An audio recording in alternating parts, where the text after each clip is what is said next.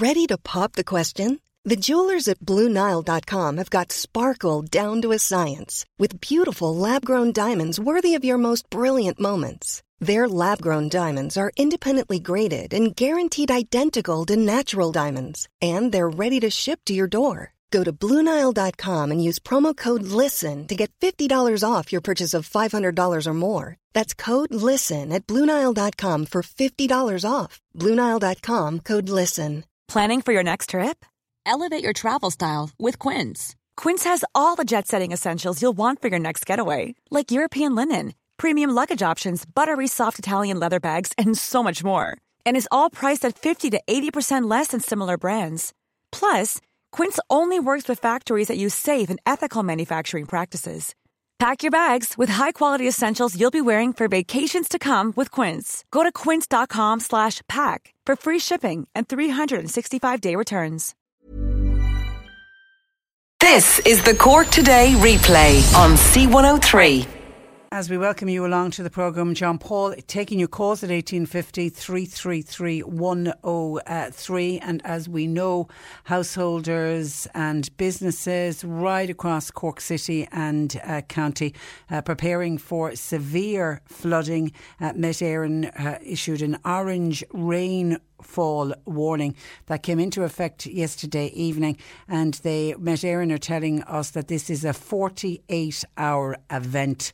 So, my advice to anybody today is only head out if you absolutely have to make that journey. And we're all being told at the moment with the pandemic to only go out if it's an essential journey. But today, of all days, only go out if it's absolutely essential. It is just a miserable, miserable uh, day out today, out today. And our thoughts are with anyone who's under threat threat of uh, flooding because there is there's already been some flooding this morning, but there's expected to be more flooding as we head into the day, into tonight, and it could even go as far as uh, tomorrow. Now, the latest that we're getting in on events out on the roads, and for those of you that do have to be out on the roads uh, today, please let us know if you come across a fallen tree. But please be careful because it is very windy and there's debris blowing around the place. If you've got wheelie bins, get your wheelie bins uh, in off the road, please, because a wheelie bin can really do a lot of uh, damage and can actually cause a road accident if it blows out onto in front of an oncoming uh, car.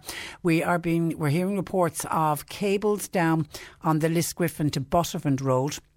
Now, the Park Road and Bridge Street in Mallow, we're already getting a lot of calls in about both of those roads. They are still open at the moment, but there's the possibility that they will close later as flood waters rise. The barriers on Bridge Street are all ready to go. The barriers are not up, so the road is still open to traffic, but they are all ready to go. And I think it's the same I heard in Fermoy as well. Now, we are getting reports that the spa area of Mallow is starting to flood.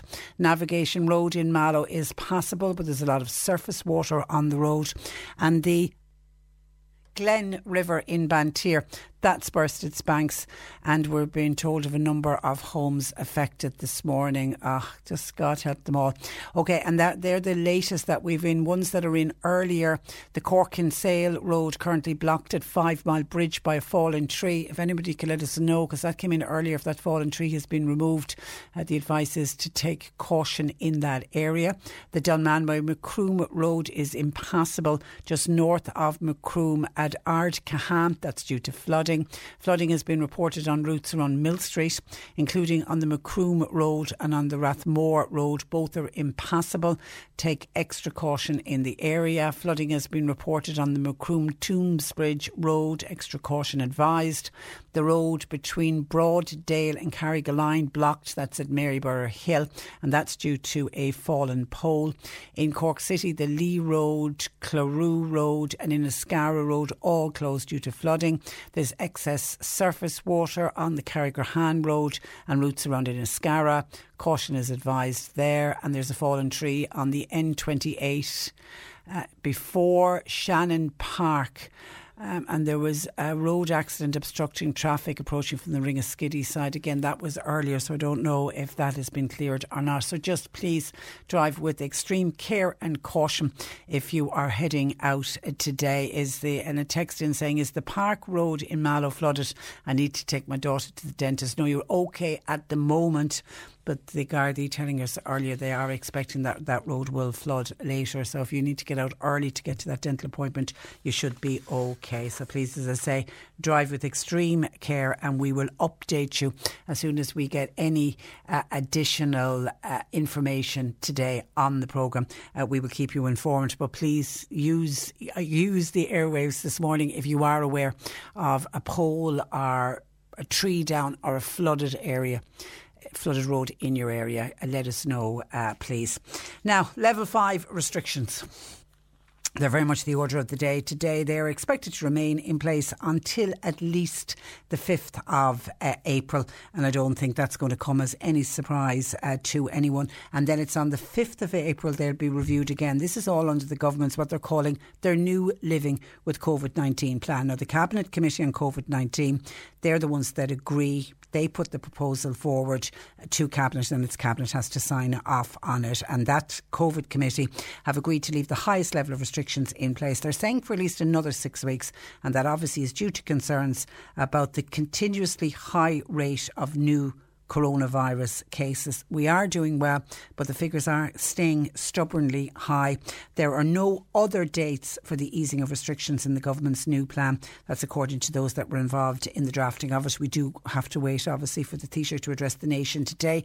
When is that going to happen? We don't know. We are sort of thinking probably around six o'clock.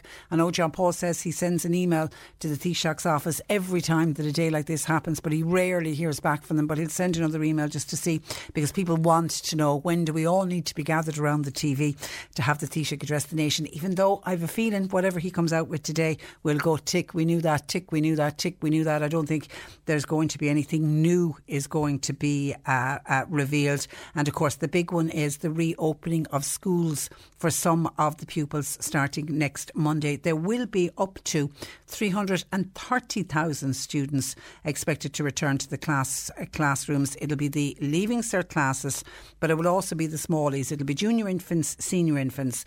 And first class and second class are also going to be included.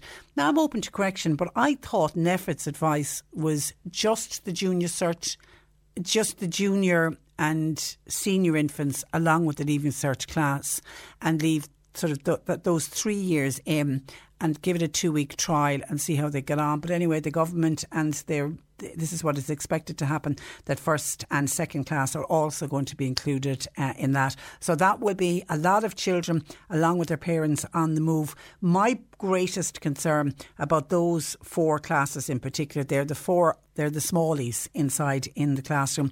They are the ones that have the biggest number of parents or grandparents or childminders or whoever drop the children to school and collect them.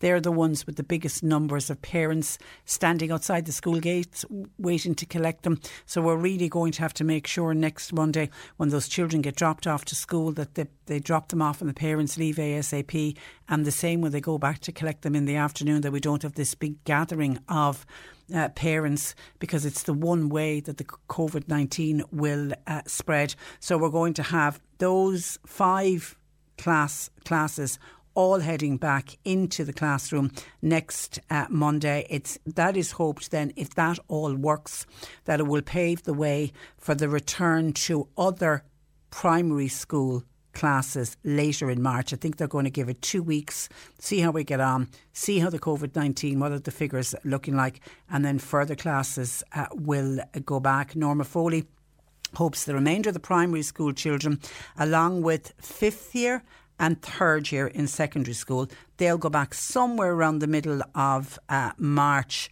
But then what we're hearing is that the rest of the second level classes will not return until at least after the Easter holidays. And of course, while all this is going on in this country, we're looking across the water at the UK. And Boris Johnson yesterday, he addressed his State of the Nation. He addressed his people yesterday and he detailed what was what he announced what was a very detailed roadmap for the United Kingdom to exit lockdown over the uh, coming months.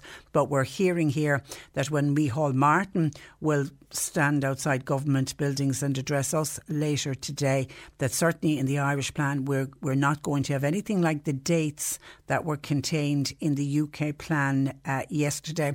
And one of the thinkings why they don't like to give dates in this country is that research has shown compliance with restriction drops when dates are given. So the government think on that basis they're not going to give firm uh, dates. Now there had been a big push to try to get construction workers back and I know the housing minister Darragh O'Brien in particular was pushing for construction work to start back in the in the coming weeks but it, that, that does it does not look like that is uh, going to happen. The cabinet are would be, are concerned about the impact of opening up some of the bigger construction sites. They're saying there'd be the movement of people and of course you'd have people travelling from one county to another county in order to get to work, and they're trying to stop that mobility, that stop that movement of uh, people. It's widely expected that the new Living with COVID plan will see the current level five restrictions extended until at least uh, April but most likely it will be until May. But I have a funny feeling that the word May won't be mentioned because I think the Taoiseach realised that when he said in the interview last Friday that it would be May before there would be any lifting of the restrictions, he saw the backlash that he got. So I think he's going to slightly ease it by saying, look, they will stay in place for another six weeks, which will bring us up to the 5th of April, and then we'll look at it again. And you can nearly guarantee that when we get to the 5th of April, then it'll be, okay, we'll hang in there now until May which won't sound as bad as announcing now that rather than uh, doing another six weeks of it, we're going to be doing another 10 weeks of it. Well, maybe I will be proven uh, wrong. And I know yesterday lots of people were saying, would there be any move on easing the five kilometre travel ban? That's the one that most people seem to complain about. And, you know, yesterday people saying, I would just love to get into my car and drive to the beach and go for a long walk on the beach. But obviously, if you're outside your 5K, uh, you could do that. And, and people very much looking for that. But seemingly, no, it's looking like the Taoiseach is going for a very cautious uh, approach. And a lot of the reason for the very cautious approach is we saw what happened with the easing of restrictions at Christmas time. We saw how that resulted in a wave of new COVID 19 cases with hundreds of people dying from the, from the virus. And they certainly don't want to see another wave if they open up too quickly. So it is going to be a very, very cautious uh, approach the there will be a lot of emphasis played on the national vaccination programme, which the government hope, of course, is going to be ramped up by one million jabs by the month of April and beyond. The number of people uh, vaccinated will be a key factor, obviously, in deciding when restrictions can be eased. It's hoped that all healthcare workers and everybody over the age of 70 will have received both of their jabs by mid May. And that obviously then will give the government a little bit more wriggle room to ease uh, ease uh, regulations. And somebody's just said, uh, Patricia, HSE staff are being vaccinated in the Gilbert Centre today. Yeah, I'm aware of that. The HSE took over. They've taken over the ground floor of the Gilbert Centre in Mallow, and they're vaccinating for every day this week, for, from today through to uh, Friday. And the reason I know it is uh, that's where Marsha, my my daughter gets her day services is at the Gilbert Centre, so the ground floor has been taken over by the, the HSE staff. So that certainly is very welcomed news. Now, when they say HSE staff too, am I assuming that a lot of home helps will be going there uh, as well uh, today? But that uh, certainly is going on, and I'm assuming that there's similar events happening in different parts of the county as well, which is very, very uh, welcomed news. Some of your thoughts already in on this. John says, John says, Patricia, when we were brainwashed into joining the EU years ago. Uh, John, you can't say that. The, the, we, we might be upset with the EU at the moment, but the EU have brought a lot of benefits to this country. I think we're just all very upset with the way the vaccination and the rollout of the vaccines has been handled by the EU. Anyway, John reckons we were led to believe it was to our advantage going forward. Now we see different when getting the vaccine. Why can't this great government put the gun to the EU's head and tell them, give us our vaccines, or else we'll leave the EU? Uh, you.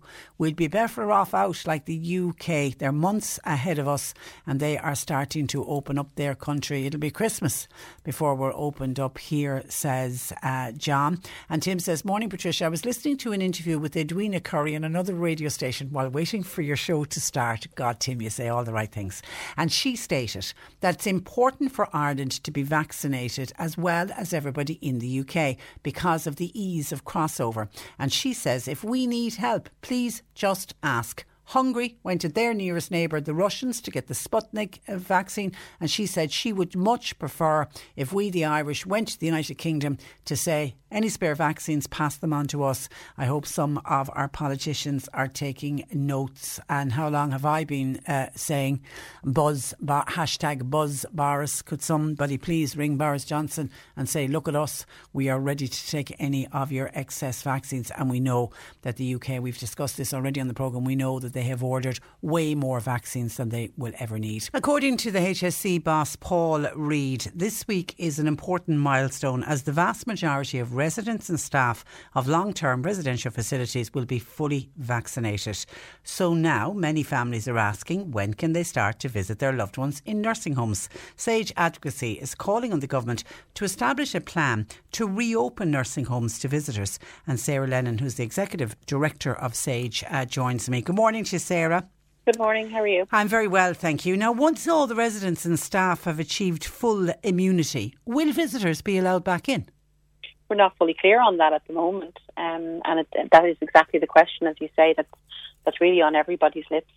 Um, you know, we've made enormous strides towards getting um, staff and residents vaccinated in nursing homes, um, and it's been a very long year for, for residents and their families. So you're right, that's exactly the question that's on everyone's lips, but we're not fully clear on what the roadmap is ahead, and we're calling on government to, to make that clear. Do you believe many residents actually got the vaccine in order to be able to, to see their families?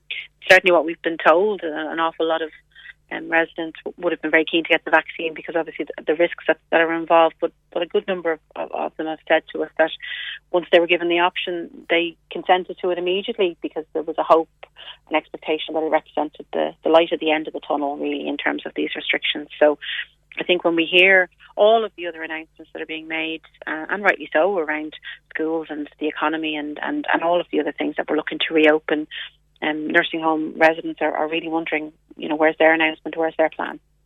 And in the UK at the weekend, I mean, I saw some gorgeous scenes on the TV. They were allowing residents just one visitor. I mean, they weren't throwing open the doors and mm-hmm. saying everyone could come in, but they were allowing one visitor in, and they were even allowing that one visitor, they're still masked up, to hold hands. And it just, it was just some of the sweetest uh, scenes. I mean, it's not much to ask. It's, it's not much to ask, and, and we have to, I suppose, recognise the fact that it is the residents' right to have contact with their family if they choose to do so. And what we're really asking nursing home residents to do, and have been asking them now for a year, um, is is to to really not not have access to those rights, to those basic rights to, to comfort, to, to family, to touch, as you've mentioned there.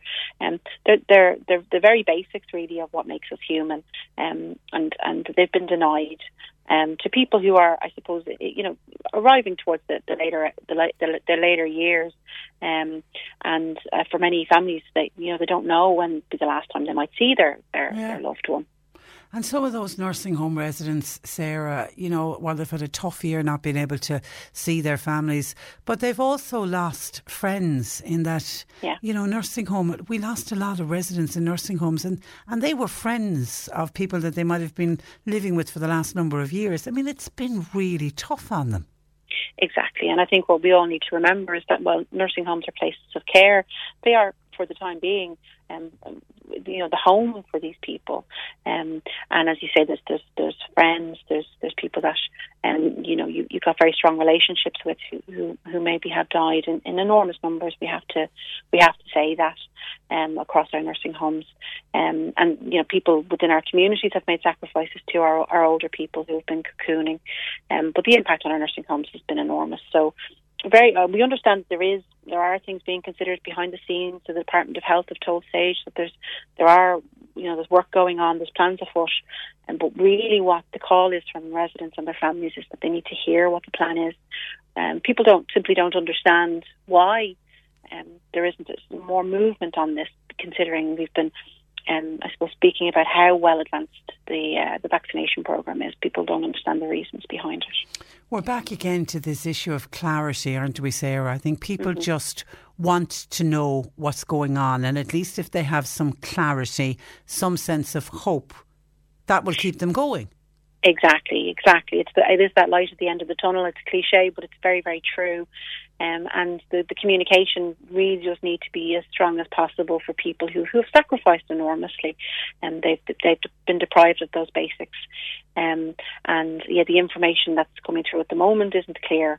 Um, and and people simply don't understand the reasons why, you know, what's happening behind the scenes. And I, I think, look, Sage Advocacy will be very cognizant of the risks involved. We know the impact it can have, and you know, as you said yourself, we're not talking about throwing open the doors um, completely. Um, but uh, you know, th- th- there is obviously some risk, and there will always be risk, even if people are fully vaccinated. Um, but the risk to health and well-being of being deprived of um, companionship, of being deprived of family. Um, that can also have a serious impact on people's health, and it can kill people when mm. they're lonely as mm. well. Absolutely.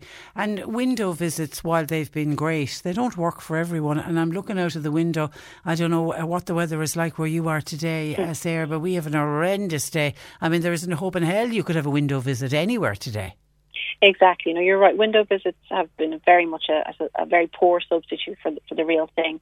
Um, and unfortunately, um, the Sage's experience has been that window visits haven't, even if they are suitable and the day and the weather is playing playing ball, it hasn't always been facilitated. Um, there have been some cases where window visits have been cancelled um, and not facilitated, or the window's been closed.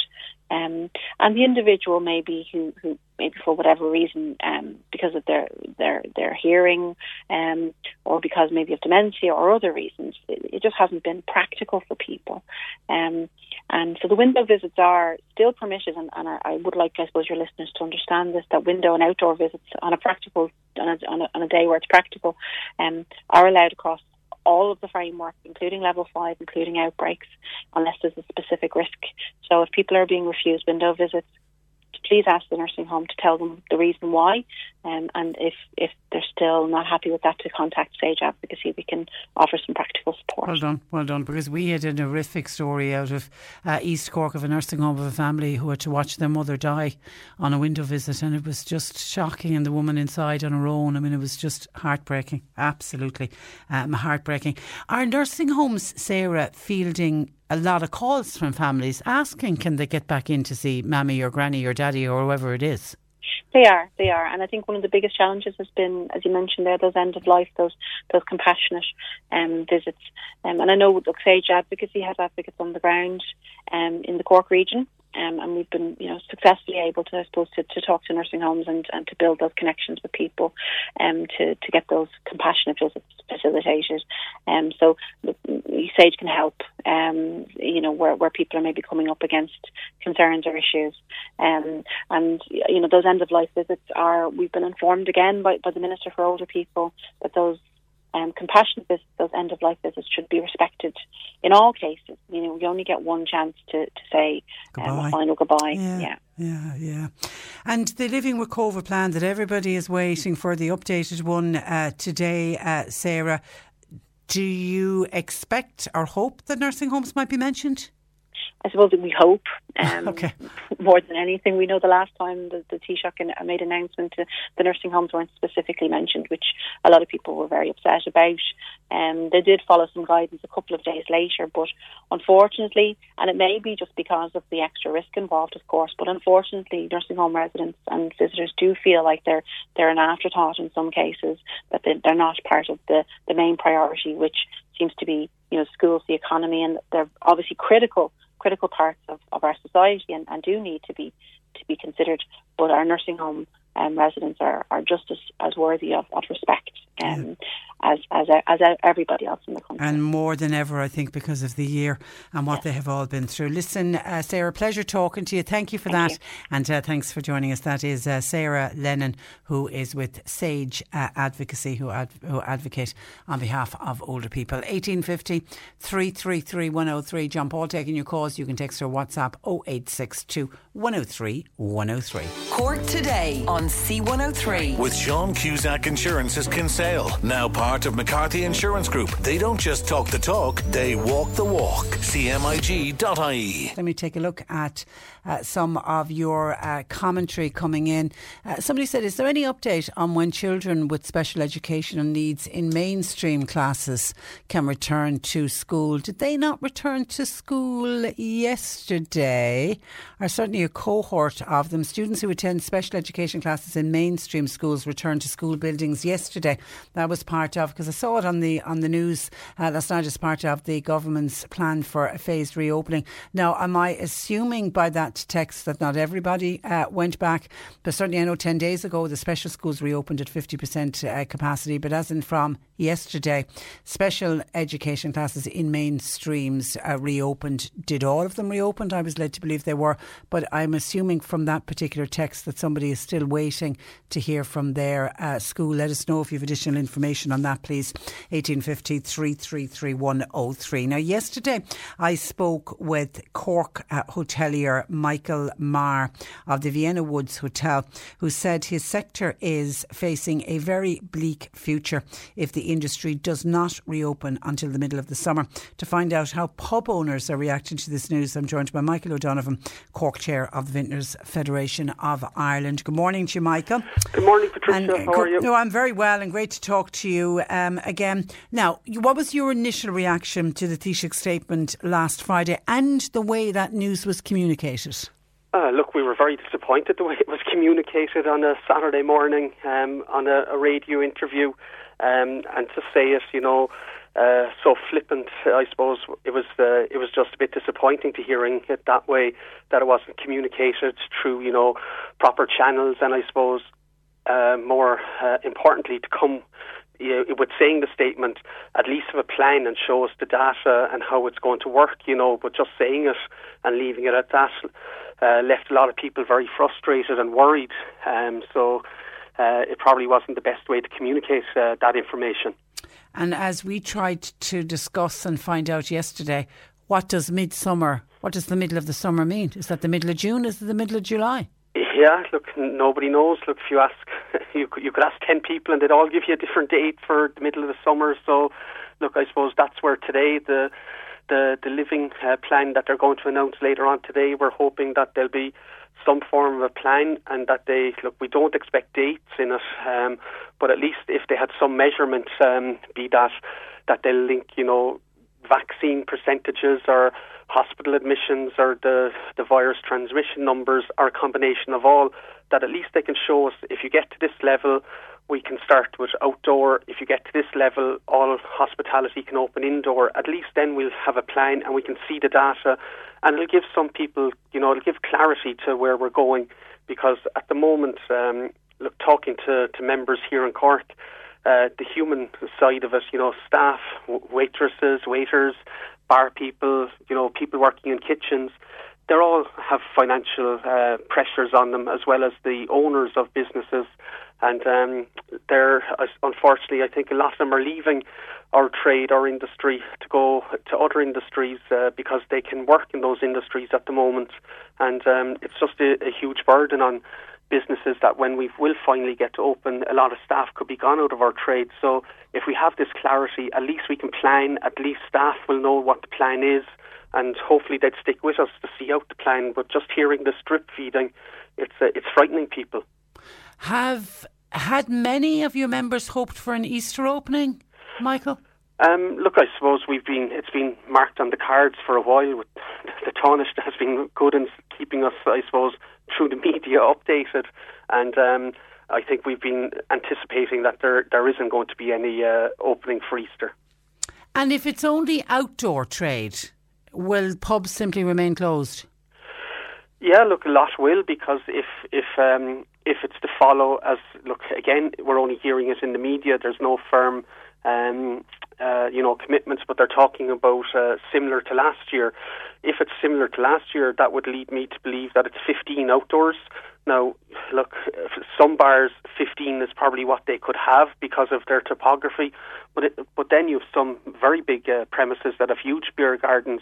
Uh, surely it must be linked to your capacity, um, because some beer gardens could hold, you know, you know, 200 people on a normal night. Where I, I don't think there's an expectation to have 200 people, but at least, you know, if you could have 40 or 50 people in that kind of a beer garden, would make it some way viable for those bars. Well, it has to be economically viable to open. There's no point opening if the if the owner's not going to make any money out of it. Yeah, well, look, I, I think the expectation is, um, and look, we had it last summer. You, you you don't make money with outdoor dining, but at least you get your staff back, and if you can at best break even, at least you're you're you're you're you know ticking over on the business and paying your bills. Uh, you're not going to make money out of outdoor.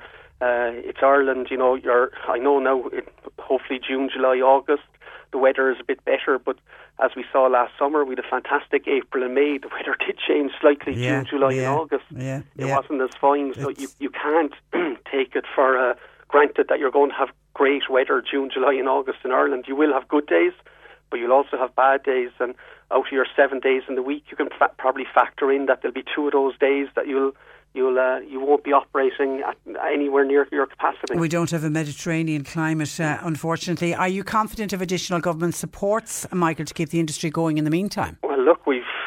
I suppose we've been lobbying very hard uh, over the last number of weeks on this. Um, we've look, we, we've accepted that now is not the time to be lobbying for a reopening date or time. But what we've been asking government for is to get us to that point. We need extra supports because uh, look, there's a lot of, I think, misinformation out there. Some people think because they saw the headline, the CRSS pubs are earning 5,000 euros a week to stay closed. Nothing could be further from the truth. That is the top rate that you can get.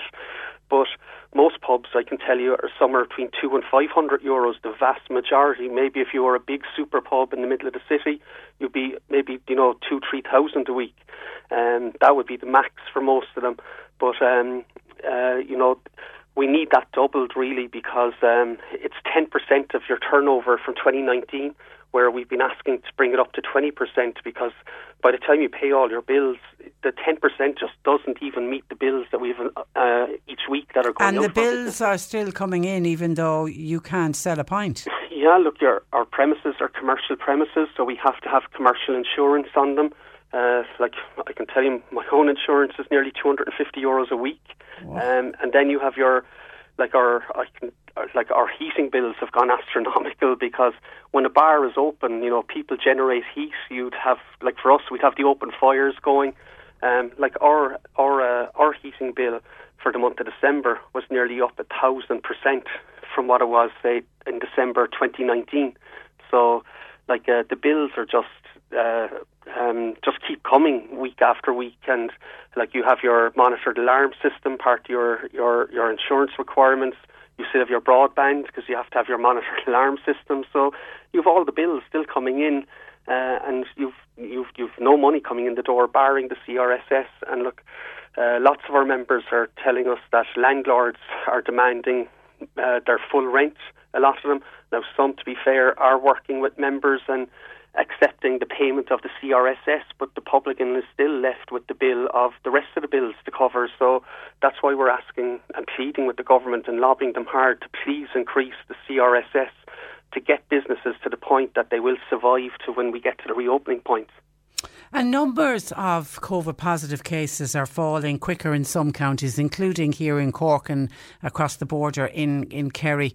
Would you be in favour of regional lockdowns, Michael?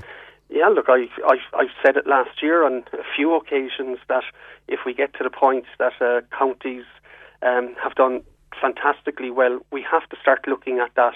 Um, look, government have been saying it's not what they're looking at, but we saw it when it came to a lockdown. You know, the Midlands counties were were locked down, three counties, and they were able to do it for lockdown. So, like, why can't they do it for opening? that uh, if we were to stay within our own county but open a particular county, I know it might be hard to police, but look, uh, I suppose that's where public cooperation would have to come into it. Uh, down the road, they they they may very well have to look at that because uh, we will have to start opening the economy at some point, and look, that's a, a, a possibility that they will have to look at. And it seems a little bit bizarre while pubs are closed for nearly a year that we should be opening the newspapers and seeing discussions about extended opening hours for pubs and uh, nightclubs, which is the recommendation from the Justice Minister, Helen uh, McEntee. What's, what's your views on that, Michael? Are you in favour of it? Are you against it? Look, I suppose um, we did a consultant's piece here in it last summer in Cork City, and I think the general gist was for the ordinary seven day licence, there wasn't really an appetite for any extension at the moment. Look, I, I, suppose the potential of the only night that was really looked at was Sunday night, where it's 11 o'clock out for half 11.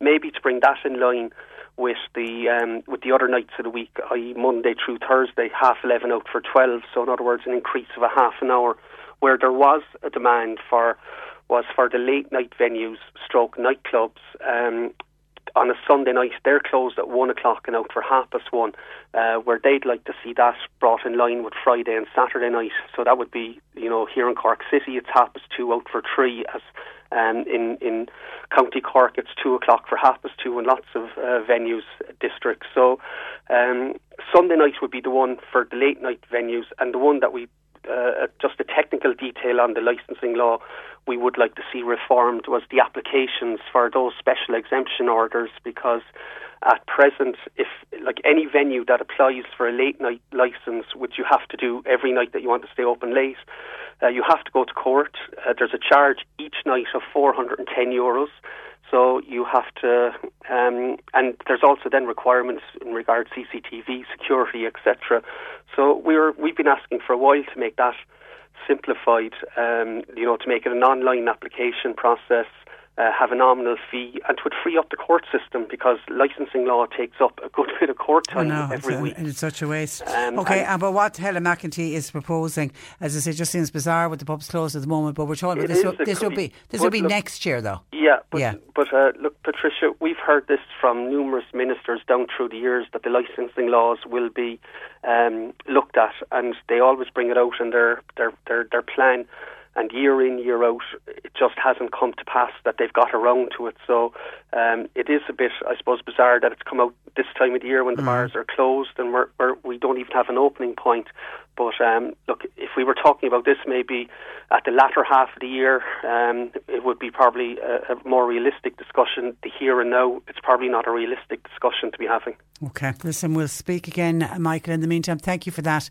and thanks, thanks. for joining us on the programme. Thank you for uh, Good morning to you. That is Michael O'Donovan, who is chair of the Vintners Federation of Ireland here in Cork. And in the next hour, we'll be speaking with a secondary school teacher who is sharing his story of how the pandemic affected him from a mental health point of view. And I think it's a particularly important interview for men because sometimes men find it very hard to reach out and say, I'm not okay. And of course, we know it is okay to say, I'm not okay. So that and more coming up after news at 11.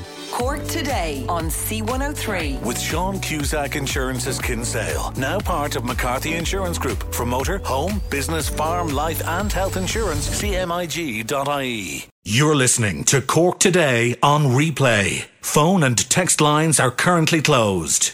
We've had the very latest from the council updating us on areas that are flooded.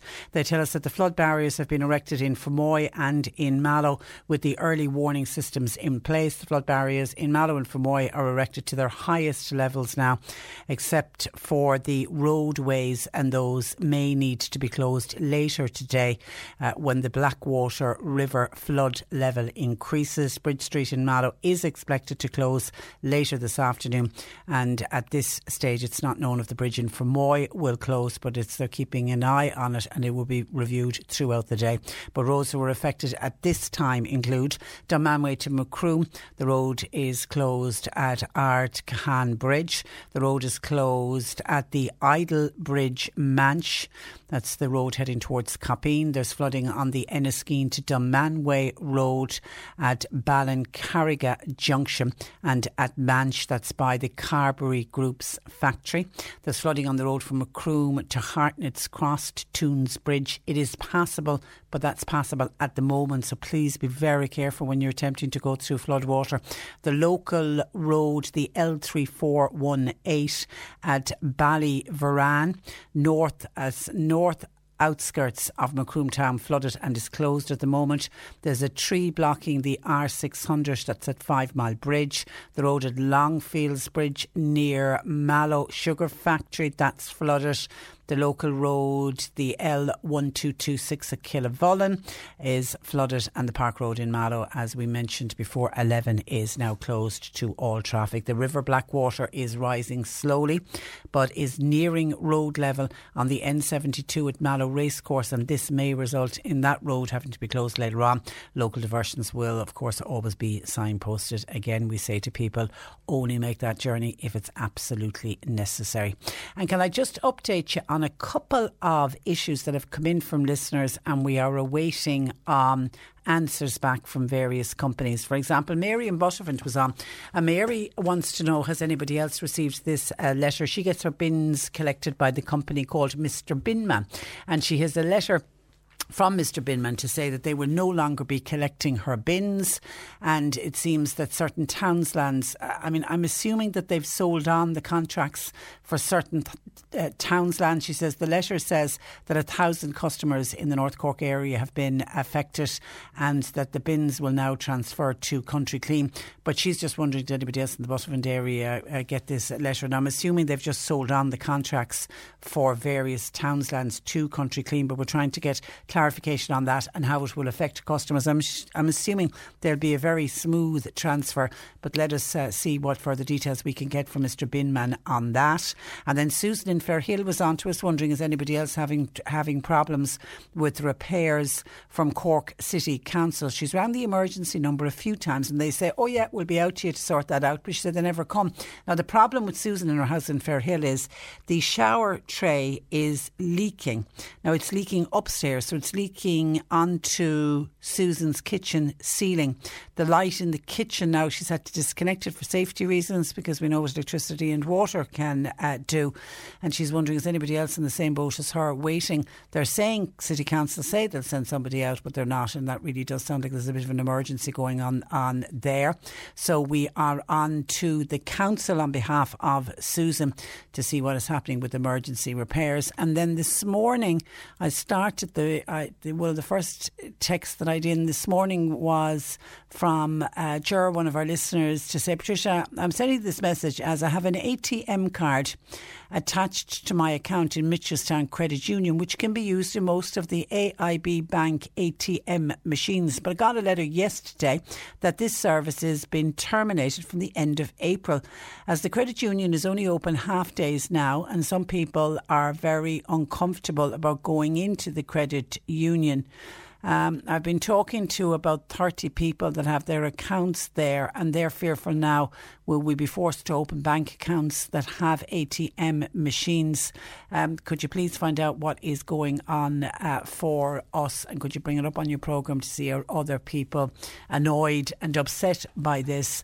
Mitchelstown Credit Union, you no longer to use your ATM m- machine at Bank of Ireland. Okay, we're on to the credit union in Mitchelstown to find out what's going on there as well. So hopefully, if we get some answers back before the close of the programme to any of those issues, we will bring it to you. Now, also coming in, some of your calls and comments coming in. Natasha was on to say, Patricia, I heard you mention about a woman who had been on to you saying that she would love to go for a walk on the beach and she's pleading with the government to please lift the five kilometre rule because she doesn't live anywhere near a beach and she'd love to get into the car and just go for a long walk on the beach. And when Natasha does live by the coast, I don't know where, and she says, Will people ever keep away from the beach? Stay within your 5k. She said, The last thing we need, those of us, can I say, Natasha, lucky enough to live by the coast, are gangs of people uh, heading to the beach. We had enough of that during the Christmas uh, break, and look what happened. Look how our case numbers jumped. People are just being so selfish at the moment, says Natasha. If we could all just stop our ourselves and keep to the level five restrictions, stay within the 5K, which, which is what we're told to do. If we could all do that for the next few months, we'd be out of this and it might all be over by uh, June.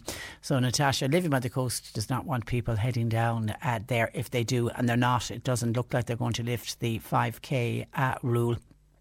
Martin in Mitchelstown says, as people are so worried about COVID at the moment, and while things are tough, he says, please remember his bit of positivity is the darkest hour is just before the dawn, and yet the vaccines are on the way. So hopefully this is our dark, darkest hour, and the dawn will be here before we know it. Thank for your thanks you, Martin, for your bit of positivity some of your texts coming in. Hi, Patricia. I was listening to the interview uh, with that person uh, looking for clarity on the opening of various hospitality sector. I'm assuming that's Michael O'Donovan of the Vintners F- Federation. In my view, there is no clarity on anything, not just the hospitality sector. Again, the health secretary in the UK have given has given very firm dates in the hope of when they start to reopen their country. By June, for example, they hope to have everybody in the UK vaccinated. Non-essential staff will all be back up and uh, running.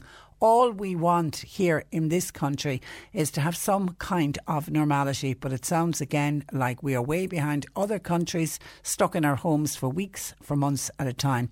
Why can't the governing body get their act together and do a Boris? and get the country going again. Did we ever see the day where we would be praising Boris uh, Johnson and talking about doing a Boris on it? But there's somebody obviously really not happy with the situation that's going on at the moment. Somebody else wants to know can we get Claire Byrne's uh, hairdresser's phone number, uh, please? That's from uh, Anne. Claire Byrne, yeah, she had her hair kind of curled last night. Do, and I don't know from your text, Anne, did you like her hairstyle last night or do you not like her hairstyle last night? I'm assuming she doesn't have a hairdresser because, like all of us, there's, there's no hairdressers. I don't know if they're doing full hair and makeup in RTE. I know there was certainly some of our hair, uh, some of our listeners picked up on the Tommy Tiernan show from a few uh, weeks ago uh, when the uh, author was in and uh, he was saying how well she looked, and she said, "Oh, that was down to the hair and makeup that she had done uh, in RTE," and people were giving out stink about that, saying if that they thought that when people go into any of these shows that they do their own hair and makeup. So I don't know if Claire Byrne has had full hair or makeup or whether she just did her hair herself last night, but it certainly looked different to the way that she normally uh, has it. Hi, uh, Patricia. Home helps are not allowed to shower patients anymore.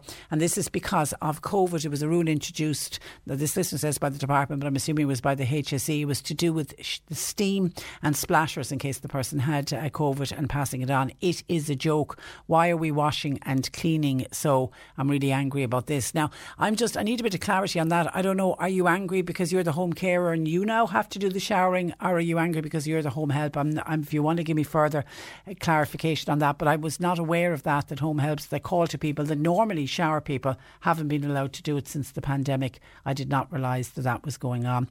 Uh, Ross says, Hi Patricia, we've had 12 months of government ineptitude and it has us nowhere except more money in their pockets with the announcement yesterday that they are to get the backbench TDs or to get pay in- increases. No respect for doctors and nurses with this damned uh, virus. Not happy, says Ra- Ross. And Liz is picking up on the fact that it looks like the government are going against NPHET advice when they announced that the schools are going to reopen next Monday for junior infants, senior infants, first class and second year. NPHET's advice had been for just junior infants, senior infants and leaving cert, but it looks like they're going a step ahead. Liz says, no wonder people are disobeying when the government are even disregarding the medical advice that is coming from NPHET. And a listener says this is on people talking about the opening up of the UK and Boris announcing the roadmap yesterday out of the pandemic for the good people in in England. Somebody's questioning that says the UK opening their updates will all of the people have their vaccines fully in the UK. The reason I mention this is I've got a daughter over there. She's a nurse. She got her first jab before Christmas, but she still hasn't got her second jab and won't be getting it for another few weeks. Are they opening up with half a job done? Well, you see, uh, they took a risk in trying to get as many people vaccinated as possible by giving just the first jab, and they have pushed out the second jab. I think it's to it's to three months, and they've proven now it was a risk they took, but it is proven to be the right thing to do because because studies now are coming out in real time because obviously because they've they've vaccinated so many so many people. The studies coming out in real time from Israel, for example, who are way ahead than any other country. But now, of course, a lot of people are looking to the UK because they vaccinated what was it over 17 and a half million people up to yesterday. And one study that came out yesterday from Scotland, where with 1.1 million people uh, vaccinated, they found that just one dose of the Pfizer vaccine cut the risk of hospital admission by 85% after four weeks without being given the second jab. And there was even better results for the Oxford AstraZeneca one. They fared even better. The risk was down by 94%. So they took a gamble, but it's a gamble that has uh, paid off. And there's a number of other countries now are following suit.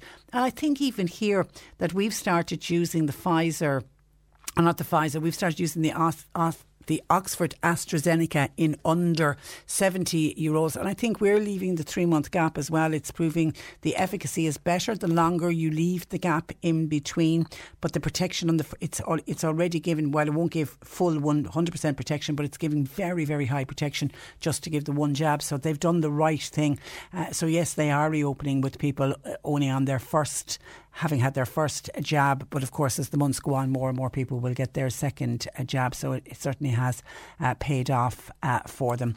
Hi, Patricia. It's extremely distressing to hear Stephen Donnelly, the health minister, say that the hotel quarantine will be delayed further while logistics and legislation are being approved. In the meantime, passengers are asked to restrict their movements, like the majority of us have been doing now for many, many months. This is impossible to enforce and is endangering us further to risk of exposure to new variant strains of the virus. Could the government not pass? A law that any legislation needing to be processed during the pandemic could be dealt with urgently and without delay. Wouldn't you wish that they could pass something like that? But you are right, there's a lot of discussion going on around hotel quarantine, and I know all of the opposition parties are warning that the government's hotel quarantine legislation, which is going to be debated today, the opposition are already pointing holes and saying it's not going far enough. The legislation that's expected to be debated today, and we're still at debating stage, it'll see travellers from a list of 20 countries forced to quarantine in specific hotels. The bill includes a provision to allow exit from quarantine. That's if somebody arrives, go into quarantine, if they get a not detected COVID test upon arrival, and then 10 days later they'll be allowed to leave uh, quarantine. But a lot of people are questioning why there's only 20 countries on the list. Both, for example, Sinn Féin and Labour are saying mandatory quarantine must be extended to all countries. Uh, Sinn Féin's transport spokesperson Darren O'Rourke said it's it's incredible. It's taken this long, and there are a number, he says, of fundamental problems with the draft uh, legislation. Now, it seems the opposition spokesperson were given a briefing yesterday, but they say there's a huge laugh, lack of specifics. I mean, issues such as when somebody gets off a plane, how are they transported to the hotel? Also, people are questioning what's going to be the role of the Gardaí uh, in it. Um, Sinn Féin are saying we don't know when it's coming in, we don't know what hotels are going to be used, they don't know what private security security firms are going to be used. So there does seem to be a number of things wrong, even with the legislation that they're going to debate. And then today, when I picked up the newspapers, I just sort of was slightly exasperated when I read the front page of the Irish Daily Mail. They have a huge headline saying a loophole to dodge hotel quarantine, and they say that it's emerged that passengers who fly into the north, so people who say come into Belfast, uh, airport who are then travelling on to the Republic can skip mandatory quarantine. And we know at Christmas our own Irish people did that. A number of people, when we started cancelling flights from the UK, a number of Irish people just instead jumped on a flight to Belfast and family members went up and collected them from uh, Belfast. So if people think that there is a loophole around going into a hotel that you have to pay for yourself and it's going to be about 2,000 euros, there's a cost involved in it as well, people will instead, if there's a loophole there and they can fly into Belfast and then somebody come and collect them or hire a car or jump on a bus. That's what people will do. 1850 333 103. C103 Jobs. An experienced horse groomer is wanted. That's for the Mallow area, while milk recorders and e DIY trainers are required for various locations throughout Munster. Technicians are wanted for installing and servicing robotic mowers Full training will be provided, and qualified butcher is wanted for a part time position that's in the Newmarket area. You'll find all the details and more job opportunities by going online now.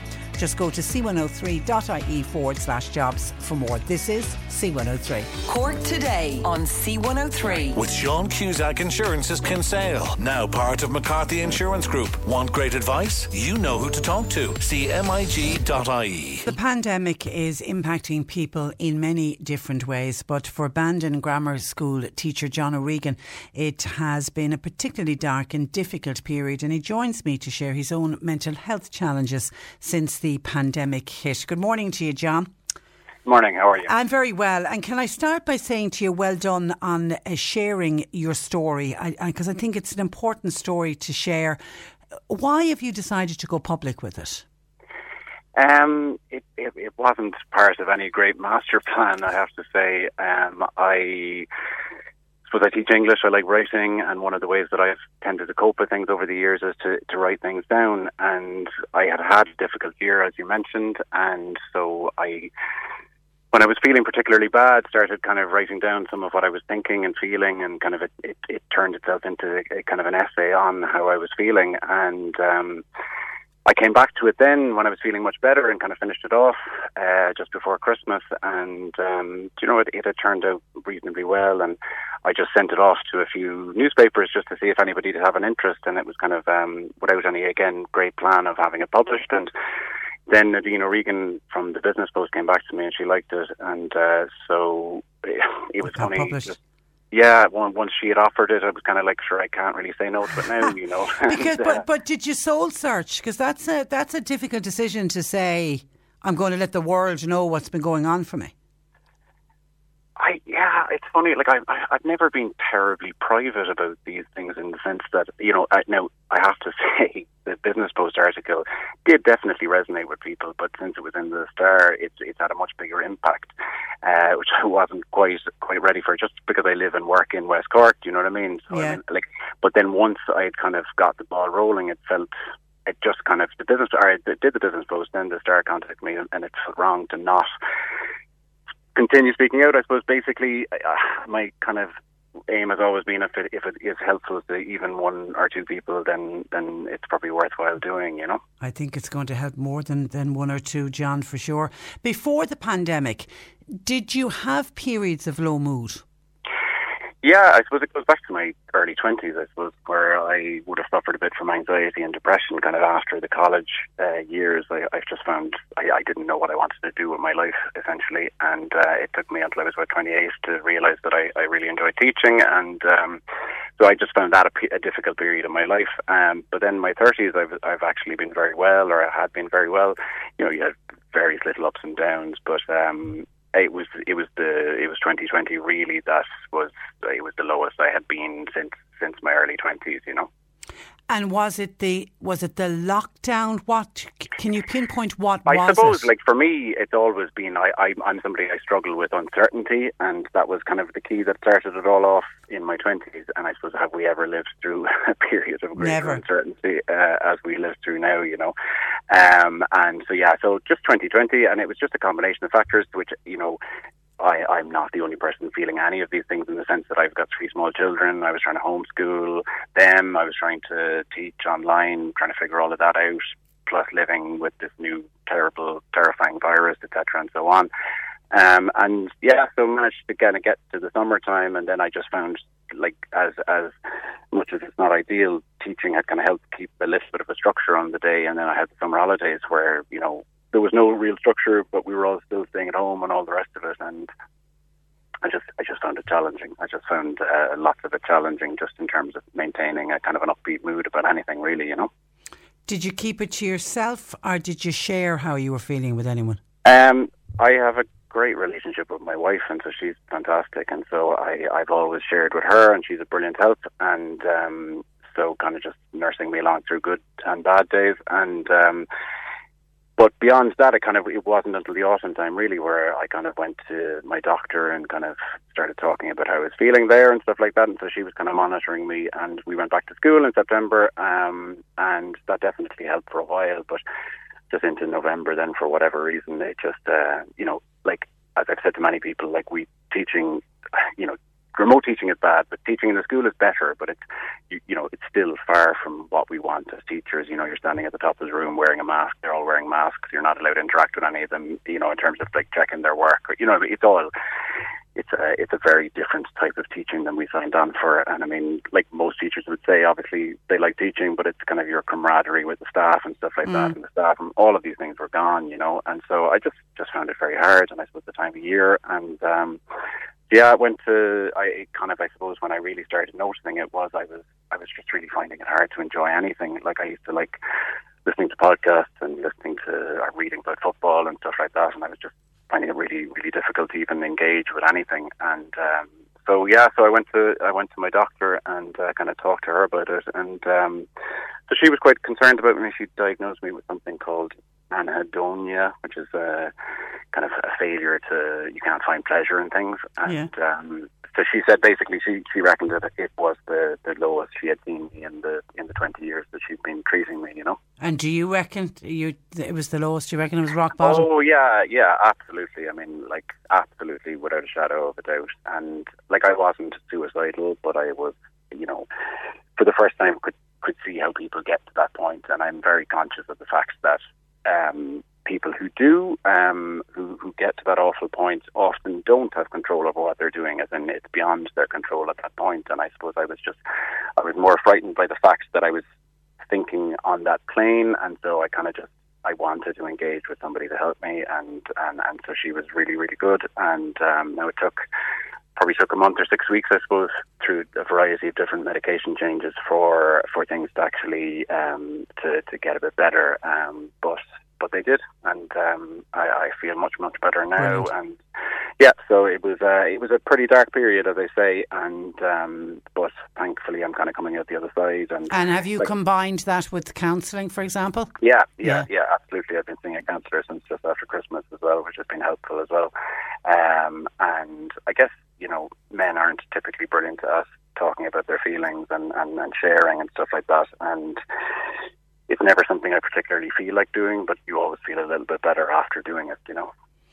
Yeah, yeah. And would the would the outside world have suspected that you were struggling, or, or did you hide it? No, I've been always very good. At, uh, I've I've had a lot of reaction, particularly to the Southern therapies, um, and a lot of people saying that they never would have known, and they were very surprised, and that I obviously I seem to manage to carry off a cheery disposition. Um, even when I'm feeling quite poor, you know. And um, so yeah, so I manage to kind of like keep myself going. And I often find then that when I come home to, to Jane and the kids, that that kind of being on for the day or whatever can be exhausting. Yeah. So I can be quite, and you know, not not in brilliant humour then when I'm in the house because it's obviously safer to just to, to let my guard down then, you know. So, what's your message, John, to anyone listening who's identifying suppose, like, with what you're saying? I suppose, and, and, and it's really great that in 2021 that we live in a world where we're all a bit more literate about mental health and, and it's much, much more okay to talk about these things. But I suppose particularly to, to, to young men, it's, it's just to talk and to try and talk to somebody and to just, um, I suppose, to realise that you're not alone in your feelings and that one of the hardest things to think about with depression is you, you feel like you'll feel like that forever. Do you know what I mean? In that moment, you feel like you feel that forever, um, and it's that's really difficult. And to try and console yourself with the fact that it will pass. And I suppose, having you know gone through this for 20 years, I, I have more life experience, and I now know that these these periods will pass. It doesn't make them easy. It doesn't um, necessarily make um, any of it uh, manageable at times, but it definitely can give you hope that you'll come out the other side of it, you know.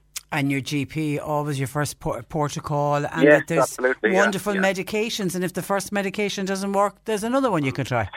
The other thing is, and I would have had this for a long time, where you know I was always trying to get off medication, and I felt that medication would change me or whatever, you know. And I really have changed my attitude to it now, and I just think it's just part of of, of something that I need to, you know, it's like a vitamin tablet or it's like anything else that just kind of keeps me taking over, and I feel like I'm still myself. And, and uh, you know, you you definitely go through periods where you know dosages and, and types of medication can change, but yeah, I, I, would very much be an advocate of uh, you know just going and seeking that medical help, and that there are things that you can take that will make you feel much better. But the talking element in terms of to, to people you're friendly with, or to um, our partners or whatever, or a counsellor is, is crucial as well. Really.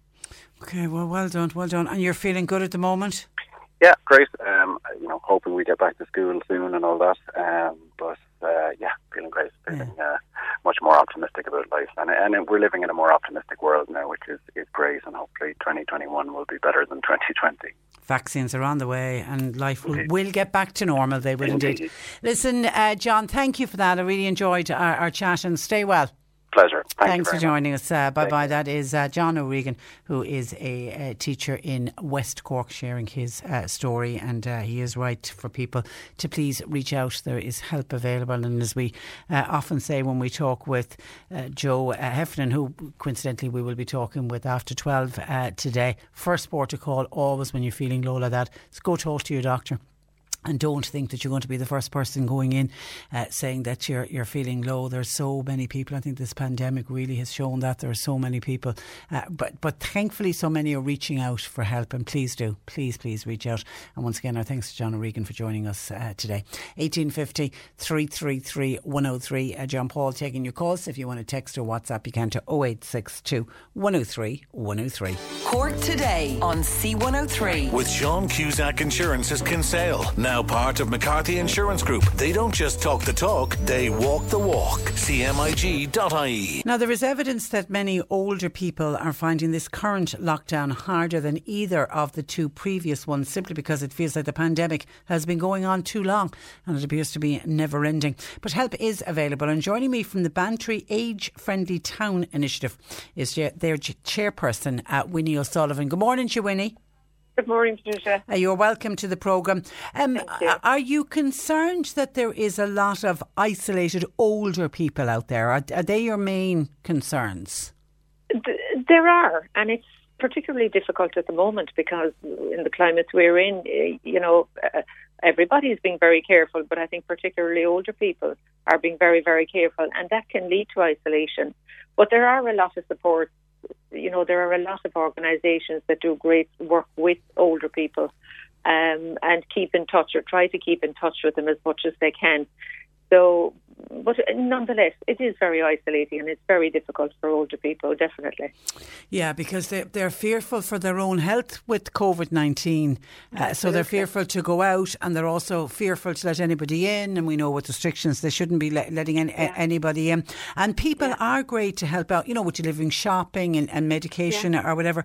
But it's the human contact, isn't it, that's missing Absolutely. the most? Absolutely. Yeah, it is. You know, and people are great. And in the first lockdown, I was one of the ones myself that uh, you know did deliver the shopping and things for for people, and they were so appreciative of it when you when you went to the house with the you could only go to the house, ring the doorbell, put their box of shopping on the doorstep, and stand back, you know, and just a few words with them, and then you're gone. So it's very, you feel so hard. I remember one lady one day asking me to come in for a cup of tea, and I said I couldn't. You know, oh, no. I wasn't allowed to do it. But you could see where she was coming from. I suppose I could have been the only face she saw that day, or maybe for days. So it is very isolating. It is the human contact. There are supports there, and you know, we have rural transport now that gives, the, you know, brings their medication and things to them, and there are groups that still bring the shopping and things, and that's wonderful, that's great, but it's just the human contact. So, what what is your message? Are you saying to people to reach out to older people and check in, even if it's only a phone call? Well, the age friendly uh, initiative or program is uh, run uh, by Cork County Council and is pretty much all over the country at this stage. Um, so back um, about two years ago, uh, Bantry applied for funding for uh, to make uh, Bantry an age-friendly town, and it's as well as being the, the, the human contact, it's to make the, the, the town a physical physically a better area for people to grow old and, and you know to to think of people, the older people, when when you're planning, or, or I came across a little quotation um, when I was doing reading uh, about age friendly uh, recently, and it said, I think it covers everything. It said, plan for the young, and you exclude the old, but mm. plan for the old, and you include everybody. Yeah.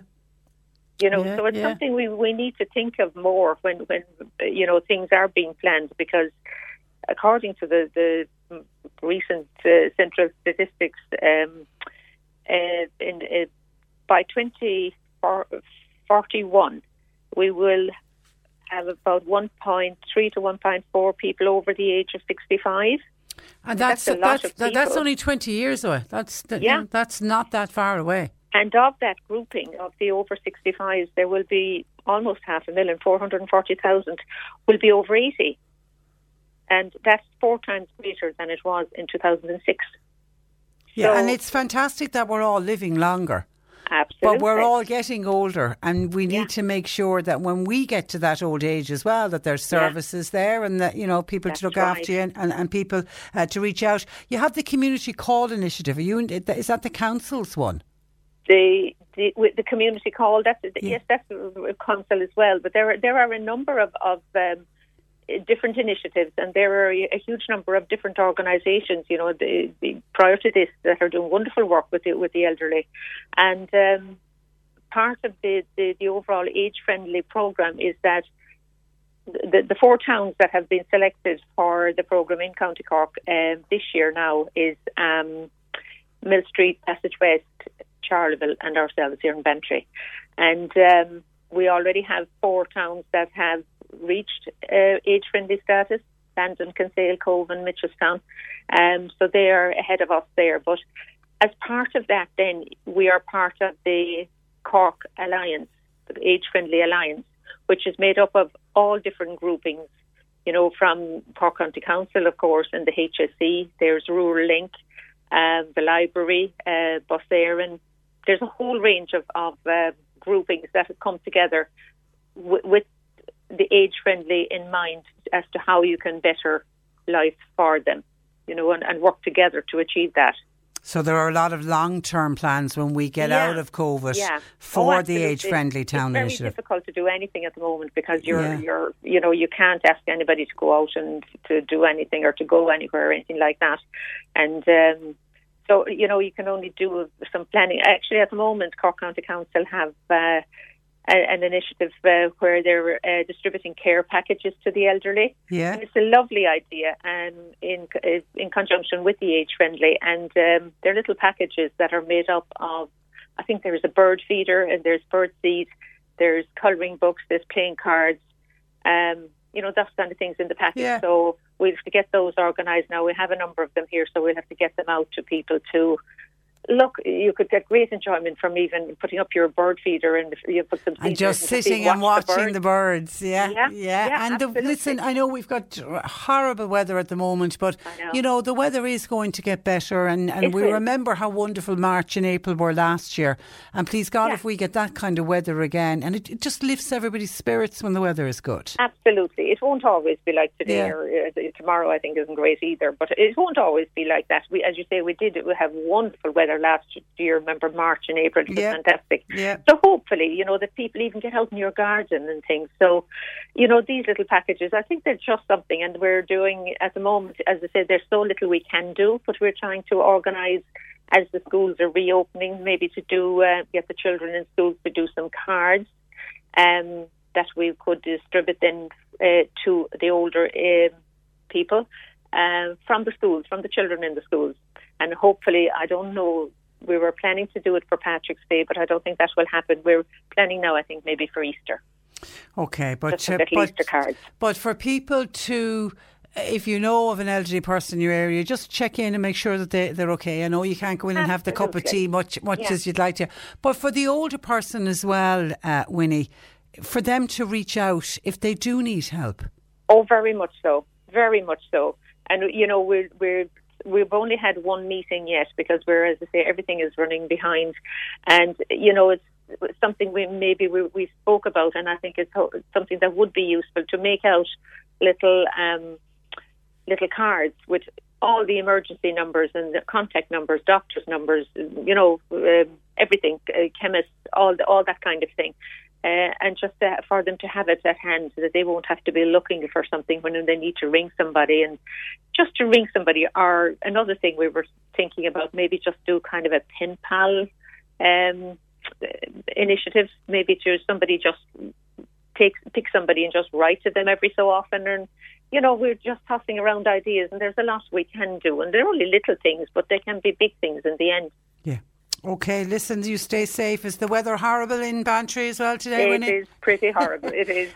yes, it is. You couldn't say you couldn't say any word, any other word for it. It's a day for the it ducks. Really is. It's a day it's for the ducks, and it, it kind of suits the stay at home that we're all told to do at the moment. You wouldn't, you wouldn't put a dog out. And, it. it's exactly. awful out there.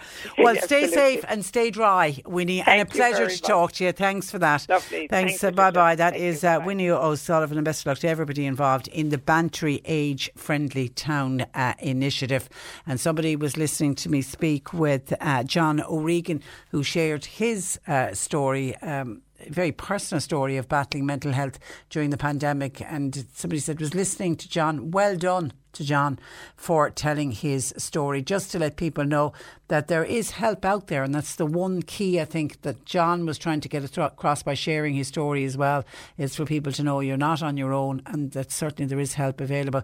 This listener is suggesting Grow is a really, really good organisation. Numbers and testimonies can be had online at grow.ie. They are. And thank you for that. I should have I should have mentioned that as well because I know whenever we do an interview like that with John or anybody else sharing a story uh, like that of coping with depression or low mood, the amount of people that will say that they got involved with Grow and that they were touched in some way by Grow and how Grow helped them or helped a, a, family member. I don't think we ever do an interview where somebody doesn't mention Grow. They really are a brilliant, brilliant organisation.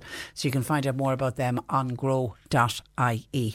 John Paul continues to take your calls at 1850 333 103 and you can text our WhatsApp us at 0862 103 103. And if you are a football fan, you are a reminder to join Trevor Welch on C103 103.ie this Saturday. It's for the Premier League live, exclusively online, powered by Talk Sport. This Saturday, it's Manchester City versus West Ham. That's at 12.30. West Brom taking on Brighton at 3 o'clock. Then Leeds versus Aston Villa is at 5.30 and the final match to be covered is Newcastle versus Wolves. That's at 8pm. That's the Premier League live online with Now TV. Stream all the action from Sky Sports on Now TV Sky Sports Pass. Mother's Day is around the corner. Find the perfect gift for the mom in your life with a stunning piece of jewelry from Blue Nile. From timeless pearls to dazzling gemstones, Blue Nile has something she'll adore. Need it fast? Most items can ship overnight. Plus, enjoy guaranteed free shipping and returns. Don't miss our special Mother's Day deals. Save big on the season's most beautiful trends. For a limited time, get up to 50% off by going to BlueNile.com. That's BlueNile.com. Hey, it's Danny Pellegrino from Everything Iconic. Ready to upgrade your style game without blowing your budget? Check out Quince. They've got all the good stuff shirts and polos, activewear, and fine leather goods, all at 50 to 80% less than other high end brands. And the best part? They're all about safe, ethical, and responsible manufacturing. Get that luxury vibe without the luxury price tag. Hit up quince.com slash upgrade for free shipping and 365 day returns on your next order. That's quince.com slash upgrade. Hi, I'm Daniel, founder of Pretty Litter. Did you know cats tend to hide symptoms of sickness and pain? I learned this the hard way after losing my cat, Gingy. So I created Pretty Litter, a health monitoring litter that helps detect early signs of illness by changing colors, saving you money and potentially your cat's life. Pretty Litter is veterinarian developed, and it's the easiest way to keep tabs on your fur baby's health right at home. Go to prettylitter.com and use code ACAST for 20% off your first order and a free cat toy. Terms and conditions apply. See site for details. Listen Saturdays on the C103 app, or you can go to c103.ie. You're listening to Cork Today on replay. Phone and text lines are currently closed. Uh, updates coming in on roads impassable. The Shoreknock line in Blarney, it's impassable for low vehicles. It seems the river has burst its bank at the tower end, uh, so please be very careful there. And also, Oliver's Cross is flooded, and we've just been told that the road has uh, closed. Be careful, please, when you are out and about. Now, could I give you an update, please, from Mitchelstown Credit Union? This was one of our first texts in in this morning from Ger, one of our listeners, who was very disappointed uh, to get a letter from Mitchelstown Credit Union to say that the AIB Bank ATM uh, the card that she's been using will be terminated from the end of April and was wondering what was going on with the credit union. So we got on to Mitchelstown Credit Union, put a number of questions uh, to them. And actually, our own John Paul said that if there are any government agencies uh, listening, uh, that they could learn from, they could learn really good PR from Mitchelstown Credit Union because they're back with a very detailed response and they got the very detailed response back to us very, very quickly indeed. So kudos to everybody in Mitchelstown Credit Union, in particular Colin Irwin, the CEO, who has uh, signed the uh, statement for us. Now, I won't go through all of it because it's quite lengthy, but basically to confirm what Ger had uh, told us that Mitchelstown Credit Union will be terminating ATM cards at the end of April. Unfortunately,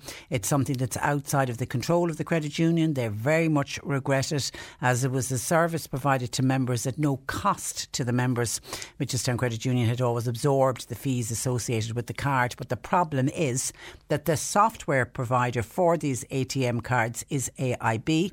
And as per the terms of contract with AIB, They've issued the credit union with notice that they no longer want to support the service and they intend to withdraw it at the end of April. So it was a decision made by AIB rather than Mitchelstown uh, Credit Union. Now, obviously, they're very disappointed that this service will no longer be available to members, but they do point out that they have a number of online services available, no direct cost to members. Or, for example, you can transfer funds, you can pay bills, etc. And they're encouraging people, if you haven't already registered and you are a member of Mitchelstown Credit Union, uh, to register online at mcu.ie. But they say the withdrawal of the ATM card service is regrettable and they apologise for any inconvenience caused. And we also asked them about current accounts and had they any. Um, had they any uh, idea of introducing or any suggestion of introducing a current uh, current account because the particular cards they weren't debit cards they could only be used at AIB ATM machines they weren't uh, debit cards but they say Mitchelstown Credit Union doesn't currently operate current accounts with debit card facilities. They say it is something that they previously investigated and a decision to introduce services has been deferred until now. And of course, one of the main reasons is the cost involved with um, debit cards and with current accounts. So thank you to Mitchelstown Credit Union for updating us on that. Let me look at some of your WhatsApps. There's a string of WhatsApps coming into us that I haven't got to uh, yet. Anne says the Brazilian people coming into uh, Ireland are not going to be able to pay 2,000 euro for a stay in a quarantine hotel for 10 or 14 days. These people are coming into this country to work in factories and they live in very poor conditions. It, uh, it is the government's fault, says Anne. So she's seeing another thing that's going to go wrong with those quarantine hotels We'll have people doing everything they can to avoid it because of the cost uh, involved uh, with it. So, says a listener, what's this one about? No hope for the people of this uh, country. Oh, this is to do with the announcement is going to be later on living with COVID. Lock up, we'll be locked up again like prisoners. The government would want to start fighting for the vaccine from the EU. Why send back children to school and leave buildings and shops closed and have us not be able to go beyond five kilometres of our home. I live on my own and, I have been since Christmas. I have not seen anyone. Only once a week when I go in to pay my bills. No family can call as they all live too far away. It's outside the 5k. Do the government think that, oh, the people living on their own, should they'll be grand? Big mistake. We won't be grand. They would want to get their ass off the chair and vaccinate all the people and open up this country or else get us to move away from the EU. And can I just say to you the fact that you you are living on your own and no family member, you can get into a social bubble with one other family member so that they can travel to you or you can travel to them, even though we're not allowed to travel outside our 5K. If you're in a social bubble and the social bubble was designed for people exactly like you, people who live on your own, it's also designed for lone parents, you can hook up with somebody else and you won't be able to see all of your family, but you could pick one of your, one of your family and then you can go and interact with them and you become part of their social bubble. So please do keep that in mind because you are right. It does look like this lockdown is going to go on uh, for certainly a good few more uh, weeks. Somebody said, Sweet Lord, this government needs to grow a backbone. If the UK are willing to give us vaccines, then hello, we need to take them, or else we need to order our own so we can live our lives again and everyone can get back to earning a living and doing nice things again. What do I suggest is a nice thing? Just sitting in a cafe at the weekend and having a cup of coffee, whatever you want to do, isn't it? The simple things that we miss uh, the most. And actually, uh, Gabriel Scally, did you hear Gabriel Scally? Um, the news saying what I had been suggesting last week as well. All these vaccines that are that are going to be available in the UK because they've ordered way too uh, much. Uh, you know, pick up the phone, somebody ring Boris and say send him over here and just speed up the. I mean, the vaccinations. You know, in fairness to the HSE, as soon as they get them in, they're vaccinating. I mean, I mentioned at the top of the program this morning that the Gilbert Centre in Mallow they're vaccinating HSE staff and they're doing it every day this week, and that's terrific. But we need more vaccines. The more more vaccines we have into this country, the more sleeves can be rolled up and the jab can go into uh, somebody's arm. We just uh, we we need to we need to get going on it uh, for sure. And the, the, problem is we just don't have enough vaccines. So get the vaccines by hook or by crook. Well, no, not by hook or by crook. But if if England are willing to send over some of their vaccines excess vaccines, then p- please let us take them um, from them. Now, there's been a couple of people on to do with haircuts, and this was to do with a text I read out earlier from somebody who was wondering could we get Claire Byrne's hairdresser? They noticed that Claire Byrne on TV last night had a slightly different hairstyle. The hair was a bit curly on the end. No, I, we were looking at it at home commenting, God, her hair looks different tonight. I thought maybe she did it herself, and people are wondering, she gets there hairdressers inside in RTE or, or not? And there's other people pointing out out that some of the newsreaders, there was one of the newsreaders, is it Caitríona Perry, somebody reckons had highlights done in the last couple of weeks with all the hairdressers uh, closed. And then an amount of people are pointing out about how well our education minister, Norma Foley, looks. Somebody said there isn't a rib of hair out of place. Isn't it amazing, says one texter, that the education minister's hair hasn't grown since we went into uh, lockdown. And someone says, surely all of the majority of politicians have had their hair done. Norma Foley, in particular, her hair always looks like it's been washed, cut, and blow dried every time she appears on the TV. Either that or they have something to stop it from growing. There's been no hairdresser since before Christmas Eve was the last day, wasn't hairdressers opened. Mine has grown an inch or two at this stage, says this uh, texter. Now, listen, let's not knock Norma Foley. You are right, her hair always looks immaculate when she appears on TV. Maybe she has somebody at home that's handy with the hair scissors. I've done a couple of botched, and I'll say botched. I've been trying to trim my own hair at home. The one thing I invested in during the first lockdown of hairdressers was a good pair of hairdressing scissors. I went into my local chemist and I said, Give me the best pair of hairdressing scissors you have. And I have them at home safely put away for fear that anyone will take them out and start cutting paper with it. Because you know, if you get a good hairdressing scissors, any hairdresser will tell you they will not allow anybody else to use their hairdressing scissors. Do not cut anything else with it. And once you have it, it'll keep nice and sharp and you'll be able to cut hair. And it was one of the first things that I certainly invested in during the first lockdown. So I do a feeble attempt at cutting my own hair. But could I do with a good haircut? Absolutely, but but numbers. A lot of people are pointing out Norma Foley. But listen, we can't say she's going to a hairdresser because there's no hairdressers uh, open. It could be that she's just particularly good herself at maintaining her own hair, or maybe maybe she's somebody in the household that she's living with who just happens to be maybe a qualified hairdresser or just particularly good at doing hairs. 1850 333 103. We're all jealous and we all just want a good haircut. Another texter says I was appalled to read in the Irish Examiner that they they will not be lifting the five kilometre travel limit, not because of COVID, but because it's linked to the moratorium on evictions. Well, I must look for that in the examiner. I hadn't read that. We have been abiding by rules and regulations, says this texter now, for nearly 12 months. We're coming up to the first anniversary of us trying to eradi- eradicate coronavirus, only now to find out that the government have us exactly where they want us. I've been struggling to buy in. I, I am struggling to buy into this anymore with little end in sight. This country has the opportunity to obtain more vaccines, but they just won't do it. We are real people and we are all struggling. And yet the government, it feels like they're blundering on with little consideration for any of us. Well, let's just be hopeful that when Micheál Martin addresses the nation on the updated plan of living with COVID. Let's just hope that this time tomorrow, when we're discussing the plan that gets announced today, let's just hope that there is some sense of hope, that we get some kind of hope from it. That's, I think that's what people need.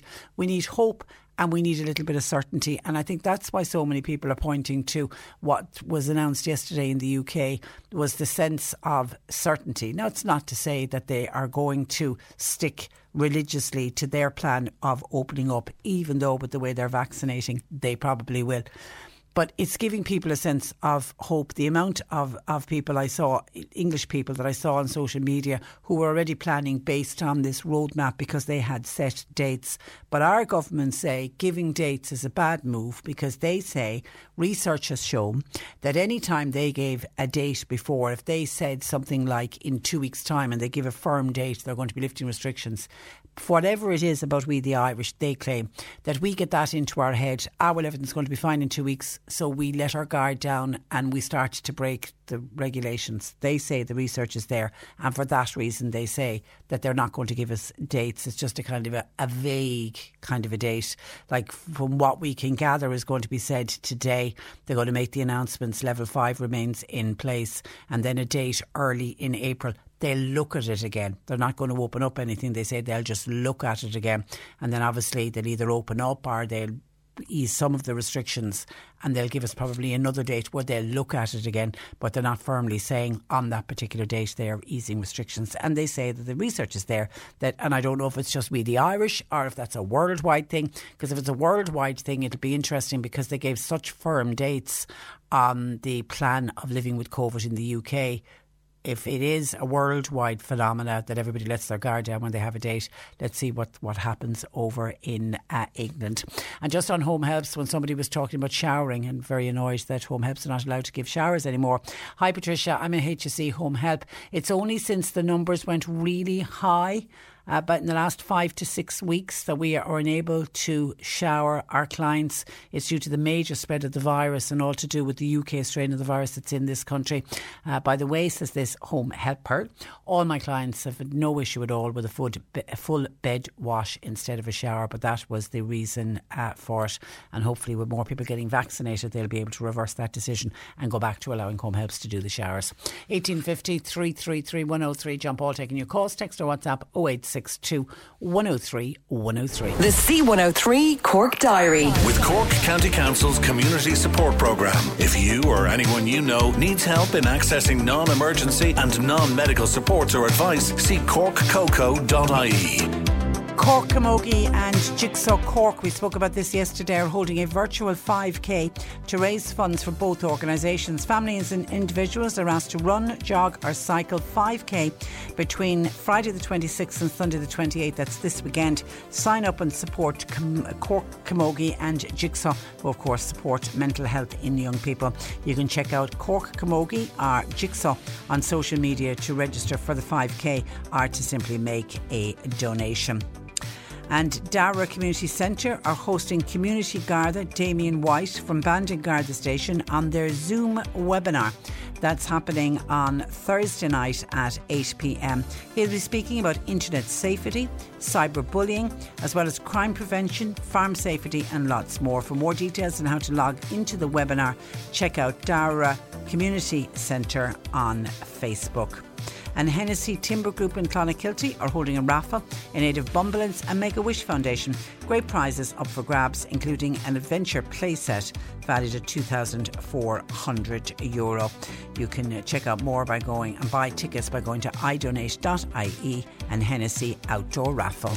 Cork today on C103. With Sean Cusack Insurance's Kinsale, now part of McCarthy Insurance Group. Want great advice? You know who to talk to. CMIG.ie. Just on hairstyles and people looking at hairstyles of people on the TV and some of our government ministers. Somebody says, Patricia, the hype about hair, people need to cop themselves on. By the way, Claire Byrne uh, uh, did a feature on hair this morning on her own programme and she said she did her own hair last night. So there you go, says one listener. Put that in your pipe and uh, smoke it. But somebody else is saying, when I mentioned about a little bit of a home trim, uh, somebody says, Tricia, home trim is one thing, but Norma Foley's hair style is a high maintenance style and it always looks Perfect.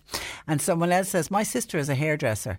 And maybe Claire Byrne's sister is a hairdresser. I'm blessed with mine. Thanking you. Claire Byrne said she did her own. But maybe Norma Foley, I did. I did defend Norma Foley and said maybe there's somebody in the household um, doing the hair. Yeah, you never know. Then on vaccine rollout, could we all bombard our TDs and Michael D. Higgins to get the government to get us extra vaccines from Boris? Let's start today and mail every TD senator and our president, Michael D. Higgins they will have to listen to the people who are paying their wages at the end of the day, says this listener. Yeah, and if you want to take what I mentioned last week, the hashtag Buzz Boris, I think it would be great. Hi, Patricia, I'm listening to you every day. The government ministers should be on the PUP payment and they should have had the vaccines rolled out sooner than they're doing. Britain are so far ahead of uh, us.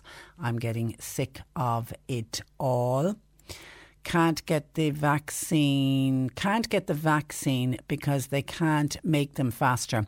And England doesn't have enough because they're only giving one jab. That could backfire on Boris yet, says Khan. Well, it's proving not. It's proven that it was the right decision because all of the evidence is coming out saying that once you get the first one, you start building up the immunity. And the figures that I read out earlier from Scotland, from the study in Scotland just on the first vaccine, uh, showed fantastic efficacy for both the AstraZeneca, which we're giving out only to under 70s, and also the Pfizer vaccine. Actually, the AstraZeneca was better after a month than the Pfizer one was even, and that was on one on one particular uh, dose. Obviously, you get full cover on the second one, but they, they, it's proven the gamble they took.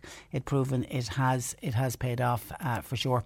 Okay, and then quickly to some of your texts. Sim, the president of the EU, Ursula von der Leyen, uh, and a medical doctor like Leo said early in December there was enough vaccines for everyone in the European community and for our neighbours. Presumably, they were talking about the UK and Nor- Norway. Well, if that be the case, where is it? The people in famine times would have been even worse had the current government and civil service been in situ. They would probably be still talking about how the aid from the Choctaw Indians should be distributed, says um, uh, Tim. Okay, well, in the EU's defence, there will be enough vaccines. It's just it's the ramping up of the production from the companies is the the problem. We seem to have got it wrong with our orders and the timeline for our orders there will come a time when we will be flooded with vaccines, but people want them sooner rather than later. We don't want to be told that come September the country will be awash with vaccines. We want the vaccines uh, now. Someone else says, Patricia, can I remind some of your listeners to whom Boris has become their new guru that there has been so far 125,000 deaths in the UK, which is the highest number of deaths from COVID in all of the Euro- in all of uh, Europe. That equates to 21 times greater than we in this country. That is some legacy to wish for. Well, listen, I think everyone, including Boris himself, will say that they messed up desperately at the start of the pandemic. But I think what everybody is now saying about the man and the government is they've got it right on the vaccines, but nobody can take from the deaths in their country uh, for sure. And uh, hi, Patricia. Before we go back to our GAA clubs, a quick initiative to get the kids motivated. We here in SARS GAA Club in Glanmire are out jogging in small groups of three. Social distance adhered to, of course, and it's all under supervision. The whole idea is to get the kids up and at it. I call it the three in one, where we go jogging, we have fun, and more importantly, we have the hurley in the hand while jogging, just to keep the interest going. And this applies to any GAA club who might be interested in taking up our suggestion. And that's from Finbar O'Brien, who's the coaching officer at SARS uh, Club. Well done to you, uh, Finbar, and stay safe. And Catherine says, Patricia, do you know if the fuel allowance, are they going to pay an extra two weeks this year like they did uh, last year? Thanking you. We looked into this before. No decision has been made yet. If they do decide to extend the fuel allowance, that announcement is never made until close to when the fuel allowance is due to end, which is sometime in April, isn't it? Last year, certainly, that's when the announcement was made. I do know that you have charity groups like the Society of Vincent de Paul. I'm sure I saw Age Action as well. There are a number of groups lobbying the government, hoping that they will extend the fuel allowance, but no decision has been made yet. And if and when a decision is made, we will gladly bring that news uh, to you. 1850 333 103. John Paul taking your calls. You can text or WhatsApp 0862 103 103. Cork today on C103. With Sean Cusack Insurance's Kinsale, now part of McCarthy Insurance Group. They don't just talk the talk, they walk the walk. CMIG.ie. This is the Cork Today replay on C103. Ag fáil amach cuid den anithe is fearlín. Seo é trúr C103 ar Kirkig. Is Museum Alíon an na Carcha an Crawford Art Gallery Gurcaig. Nuair hiúlann tú tríd na dúirse, fein tú tuiscin cheart ar an ról suntasach atá agus na Harcalíana sa tail agus sa choultúr có aimimsirthe. Tá nos cún ráchiad míle cuatúir naid de blianana chuig an galré a hosigte i grílór na carach in aice leis an Opera House. Séir cheadisteach le tris fe blií tá spáis agus bailúchan búan don níos mó ná ráhíle séair. Nukta cuid den anithe is fearí Gorkig C103. Cork today on C103. Call Patricia with your comment. 1850 333 103. And somebody's just texting saying, Patricia, when people are talking about asking Boris to send us over some of their spare uh, vaccines, which by the way would be fantastic, but I'm just wondering, why did the UK order so many in the first place? Is it the usual grab all attitude from them, says Michael? Uh, no, it, it, it isn't actually, because when I looked into 407 million doses is what they've ordered, which equates to doing the entire population of the UK, giving them two jabs and doing it four times over. What they did was, as soon as they got wind that any pharmaceutical company was anywhere near making a vaccine that they thought was going to be effect- effective. They put massive orders in at the start. So they were just covering all of the options. And then it turned out that the people that they put in the bigger order with, with were some of the companies that were first to produce vaccines, like the likes of Pfizer, like the likes of Moderna. Obviously, their own one, the Oxford AstraZeneca, was one they, they, had a huge order in. They have a huge order in for the Johnson & Johnson. And there's about 20 different companies that are still in the process of producing vaccines and making their own vaccines. And they just have massive massive orders. They just get in there first with all of the, the correct orders. So it wasn't a case of them being greedy. They were just covering every single option, which has now proven to be the correct thing to do. And that's where the EU failed. We didn't get the orders in in uh, time. So that's the reason for it. Thank you for your text to 0862 103 103. Let me go to uh, Joe Heffernan on this miserable Tuesday afternoon. Good afternoon to you, Joe. Yeah, good afternoon, Patricia. It is pretty horrible out there, all right. Do you know, yeah. we all have a great excuse today for not going out for a walk. well, I, I've, I've already written that one in. Yeah. so it's always a bit of a silver lining. You can yeah, sort of yeah. sit down and do nothing today and justify doing nothing because the weather is so bad. Listen, there's a bit of sunny spells on the way for tomorrow, so we'll get we'll get our walk-ins there. Well, I, actually, I'm very lucky. Um, I I'm doing some HSE work, and um, you know, it gives me a reason to get up. Um, at a certain time, I have to be at a certain. Uh, you know, uh, at my desk, as it were, and um, uh, that's been a great boon.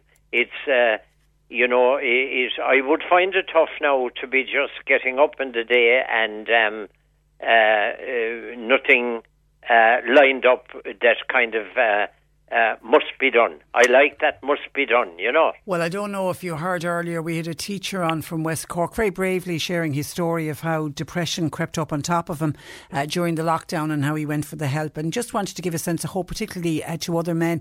And that was one of the things in his story was when he, when he was in school, you know, as low as he was feeling, he was, you know, able to do something, stay motivated, even when it was, you know, working from home and remote learning and all of that. Yeah. But it was when the holiday period came and suddenly, no structure in the day, nothing to get up for, nothing he felt that he wanted to get up for. That's when the, his, depression really hit bad. Now, luckily, he saw the warning signs and went uh, to the GP. And I could almost hear you say, you know, first port of call, GP. Yeah. And now he's subsequently gone on medication, feeling great. And he's gone for talk therapy and he's doing counselling and he's doing well. He's great, doing well, which great. is which, which is brilliant. In other words, he made all the right moves. He did indeed. He Yeah. did indeed. Now, today we are continuing to talk about uh, relationships and couples, and we started on this uh, last week because unfortunately, lawyers will tell you they're particularly busy and they have uh, seen an increase, a spike in the number of people inquiring and looking for divorce proceedings, which is really, really sad.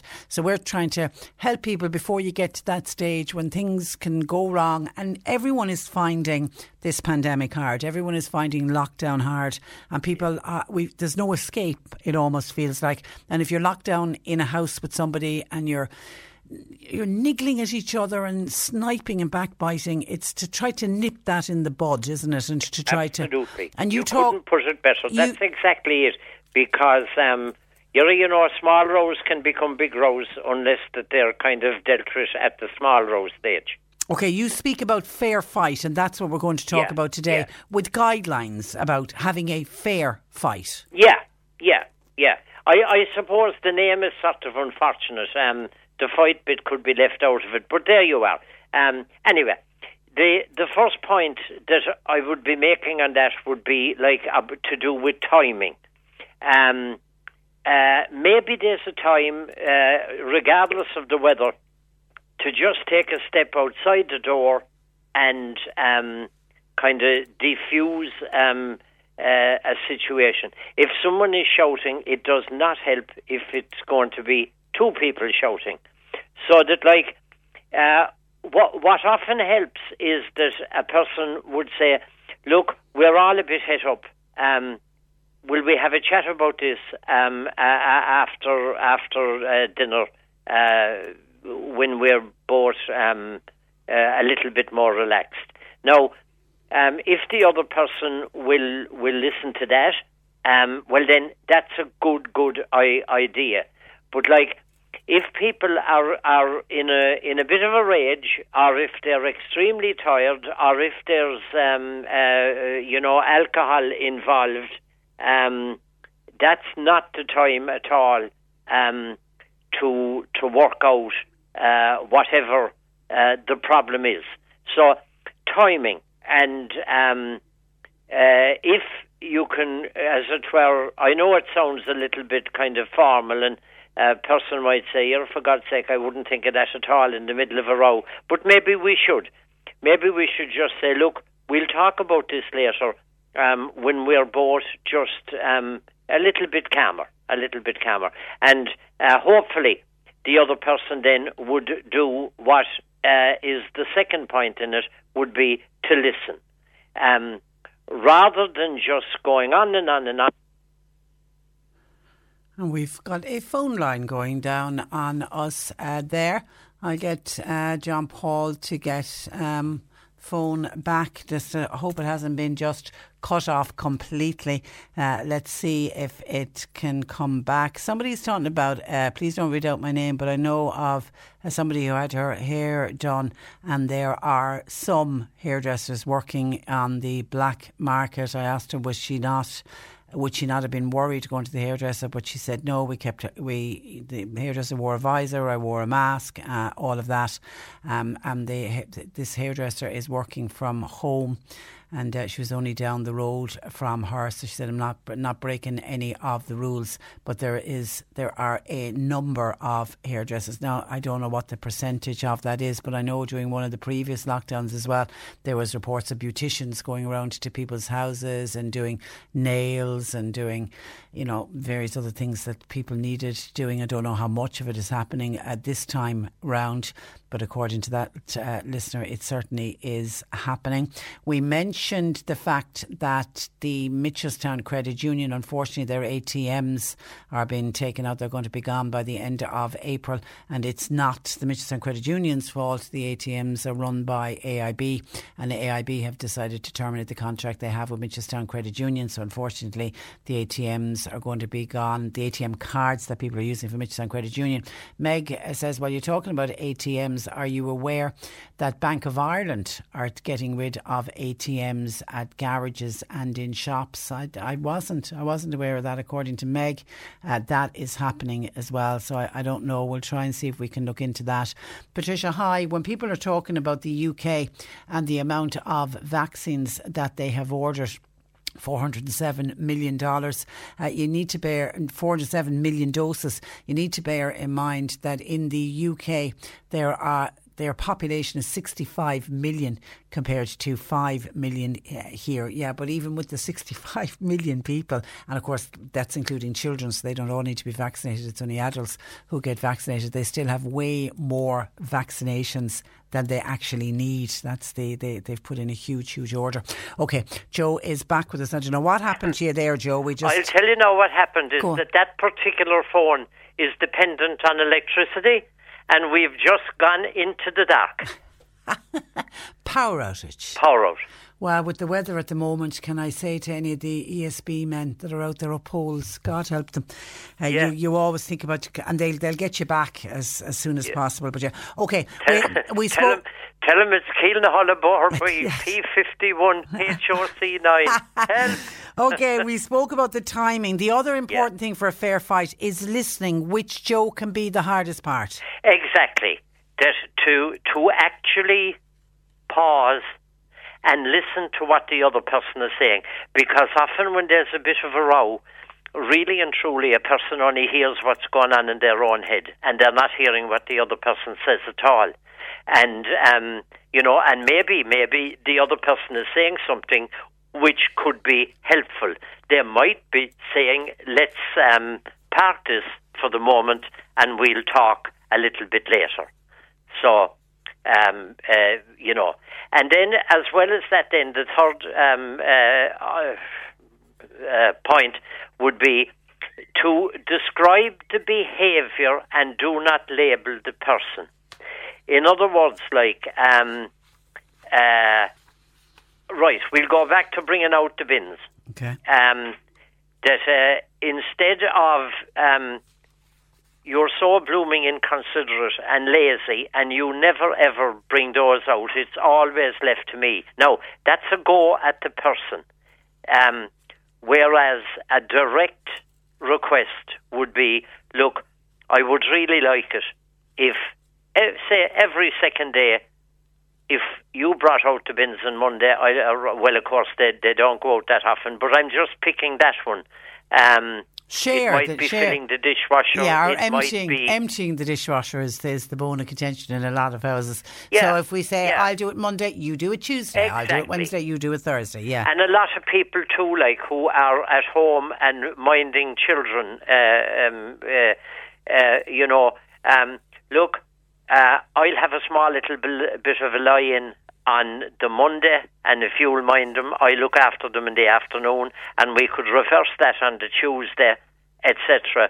And um, uh, you know, then there's a there's a plan, and uh, in instead of somebody, the the kids are um, uh, a morning. Um, they're just a bit fed up of being stuck inside and all of that, so they're being uh, loud and upset and the whole lot. Somebody loses the uh, the cool about that and says, "You never ever look after the kids. Everything is left to me. Here I am doing the whole lot, the homeschooling, the the minding, the whole. Instead of like, um, look, we need to make a plan. We we we we need to sort this out because." Um, you know, uh, the way it's going ain't working. So let's let's make a bit of a plan, and even um, uh, you know an old page of paper, and to kind of say, okay, okay, Monday. I know that you're very busy on a Monday to do this and that, so okay, I'll do the minding part there in the AM on Monday. And uh, I know you've a lot to do later in the day, so let you have a bit of a lie in. Uh, I'll mind the kids, and then, uh, you know, we'll, uh, we'll, we'll, we'll, we'll work it out. We'll work it out, and that's the whole thing about this is to kind of work it out, and and to check one's motive. In other words, like that, um, if if the motive is, uh, if you'll forgive the term, to kick ass. Well, I mean that's not going to get anyone You're anywhere. off. You're off on a bad footing straight Ah, away. straight away. Yeah. I mean, that's just simply not helpful at all. And because your main aim there, like, is to give someone a bit of a dig in a way. Um, and uh, yeah, that's um, And the whole idea of this fair fight is the fairness side of it is to hear both sides of the argument and come to some kind of an agreement or a, or a solution. But if you're going in there going, you want to win. You're off to the you're off on the wrong That's wrong footing. just it. That's a good way to put it. If it's a kind of, uh, if it's a, uh, if a person wants to win the argument, well, that's not going to help at all, because winning can be losing uh, in a situation like that. It's not going to solve anything. It's just going to make things worse. So that if a person can kind of take himself or herself on and just say, okay, I'll actually take a breath. I might even take five breaths, and I'm going to just calm down and have a think, and maybe say something that will help rather than uh, possibly hurt. Um, that would be the thing. And another thing that's important then is to make a clear request. Like, um, you never help around the house. You don't do a blooming thing. Right. That's not much good. Whereas, we'll make a plan about the dishwasher. Every second day, in the evening, um, uh, you do it one day, I'll do it the next. And um, how does that sound? And the person might say, okay, now you might get a bit added on. Um, it would be an awful lot better than it is now anyway when I'm doing it every day. But, the, the, the, you know, to say, well, no, we've that one solved. Um, so um, uh, a little bit of dialogue where one person listens and actually does listen uh, to the other person uh, can be can be really helpful. And uh, if there's something then that you're hearing that you either um, uh, don't fully get or uh, or maybe don't fully agree with, to kind of check it out and um, and say, uh, well, no, that sounds good, but could we tweak it a bit to this way? Get clarity if you're if you're not sure. Thanks be to God you said that. I thought we were gone again. Yeah, get clarity. and and the other one is is is to check in with each other that did you understood that or, or, you know how how do you feel about that yeah you know make sure that because uh, because as the title suggests it's fair everything to do with this is is yeah. fair down to the fight the discussion is fair but you should come out of it feeling everyone should feel fair that everybody yeah. got something from yeah. it and and the, the check it out thing then could be like that it isn't written in stone that if a day comes that even though we agreed that I will be doing that on Wednesday, now, if circumstances change and I get a phone call or something that uh, requires um, uh, the the, Monday, the the Wednesday morning that I should be doing and have agreed to do A or B, to just say, look, can we change it for that day because um, this is after cropping up now, and um, there's an agreement that I would make that phone call or take that phone call on Wednesday morning. So, look, is that okay with you that we'll do a swap? And again, very adult, very civilized, and uh, better than a shouting match any day. Yeah, yeah, absolutely. Okay, all right. Listen, Joe, thank you for that. Um, we'll let you get back, have the candles ready in case your lights yeah. are off for a while, and uh, we'll talk next week. Yeah. Thanks yeah, a million, yeah. Joe Heffernan runs a counselling practice in Boy. His number is 029 On hairdressing, uh, Catherine says, Good afternoon, Patricia. My daughter Kelly is a hairdresser. How blessed am I? Also, you mentioned Mitchelstown. Mitchelstown Credit Union staff and the managers are absolutely absolutely amazing.